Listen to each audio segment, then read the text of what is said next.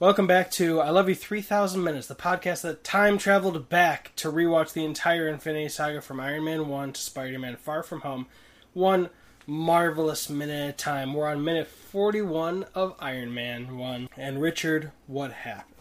So he's getting assaulted. In the previous minute, we saw him activate more flames around him. I'm wondering if that was to mask what was happening to him or what he was about to do from them. But because he was planning to escape. He, he was destroying all the weapons that they had of his. I mean, I, there That was, that there was- was one point where he like just shot in a direction and then a flame came up from under. It was a weird thing, but I mean, basically he's covered by flames, just completely surrounded by flames, and that's the point he decides to launch. He, you know, we saw earlier that the belt on his uh, elbow was broken, Yeah. and so it was time to go. So that's what he likes to do. He flips up the red Air Force style switch on his arm. It looks like he does something else under there before pressing the button. Uh, he does that, flies off. Fun little arc. At about the apex, uh, something goes wrong. Sputter, sputter.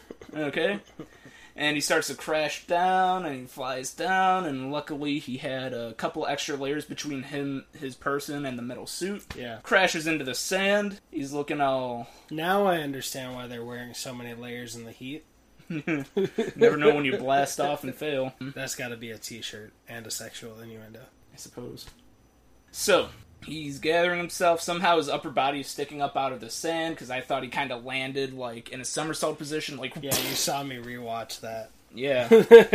um, but you know, he crashed into the sand. He you know head up the in a bunch of his own rubble from mm-hmm. his own suit, and he was like, "That was okay." All right, so you know how in every like Serenity or whatever, every time they're about to go off, or in Star Wars or something, they just flip a bunch of those metal switches. Sure, So that's what was underneath the red covering. of course, yeah. That's so how you, he blasted I mean, you, no, I mean you said he did something extra. He flips up the safety Sure. cover, Sure, and then there's a metal switch underneath it, and then there's a red button he hits. we didn't see the metal switch. I know we don't like really see it, but if you just look at how he's going, like that's mimicking him It's- switching. it's a pretty much switch underneath motion. it. So yeah, he flips it up, and that's what turns on that light. Gotcha. So that light down there, it's kind of obscured, but it's off because you don't see it bright. And then after he takes off that safety covering, he just switches a little metal. You can kind of see the base, Sure. maybe. And then after that, that's what he punches the red dot. to actually take off. So the Yeah. first thing that he does after lifting up the sw- the covering is sort of armed the takeoff, Yeah. and then It's he actually like took off. Yeah, it's like one of those things, like a double stop- safety. Yeah, to stop you from accidentally doing the self destruct mode. Mm-hmm. Yeah. Yep.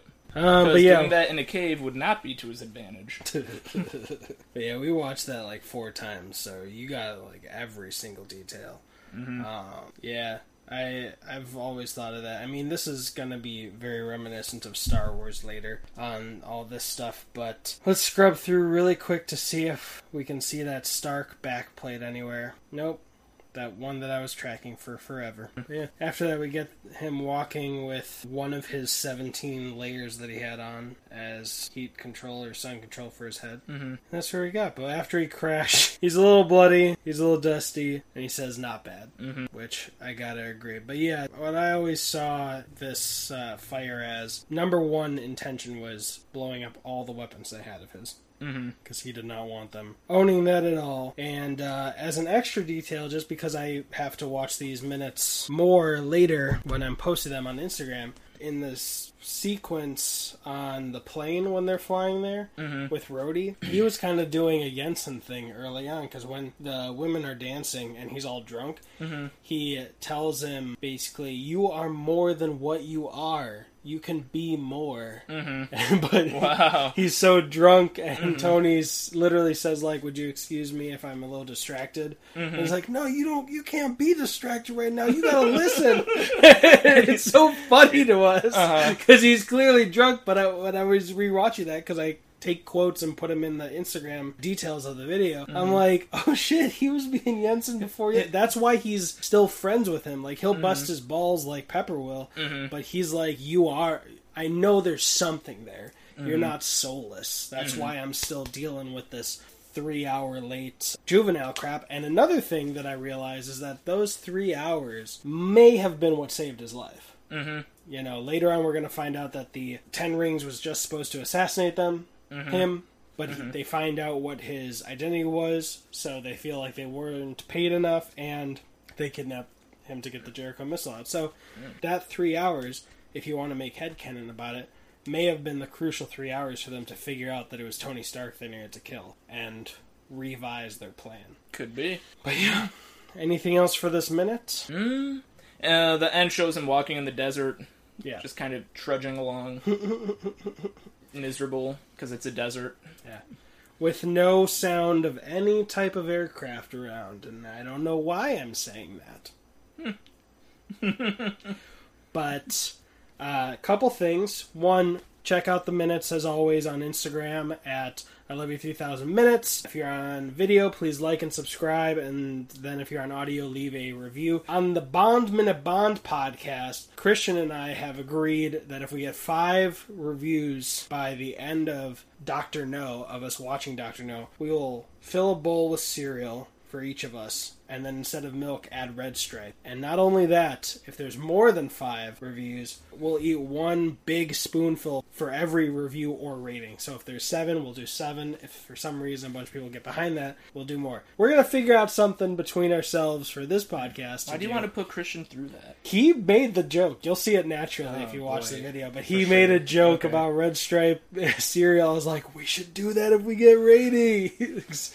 Well, um, well, Christian, if you set yourself up for that, I'm just gonna have to help that along, aren't I? we'll figure something out for this podcast to motivate people to put their honest ratings. But somewhere I'm to figure out a way that if people want it, they can have this legitimate blockbuster case thing, and I'll mail it to them for free of my copy of Iron Man, and we'll sign it with silver pen. You know, that silver sign pen thing. Have a piece of Uh, history. It's garbage.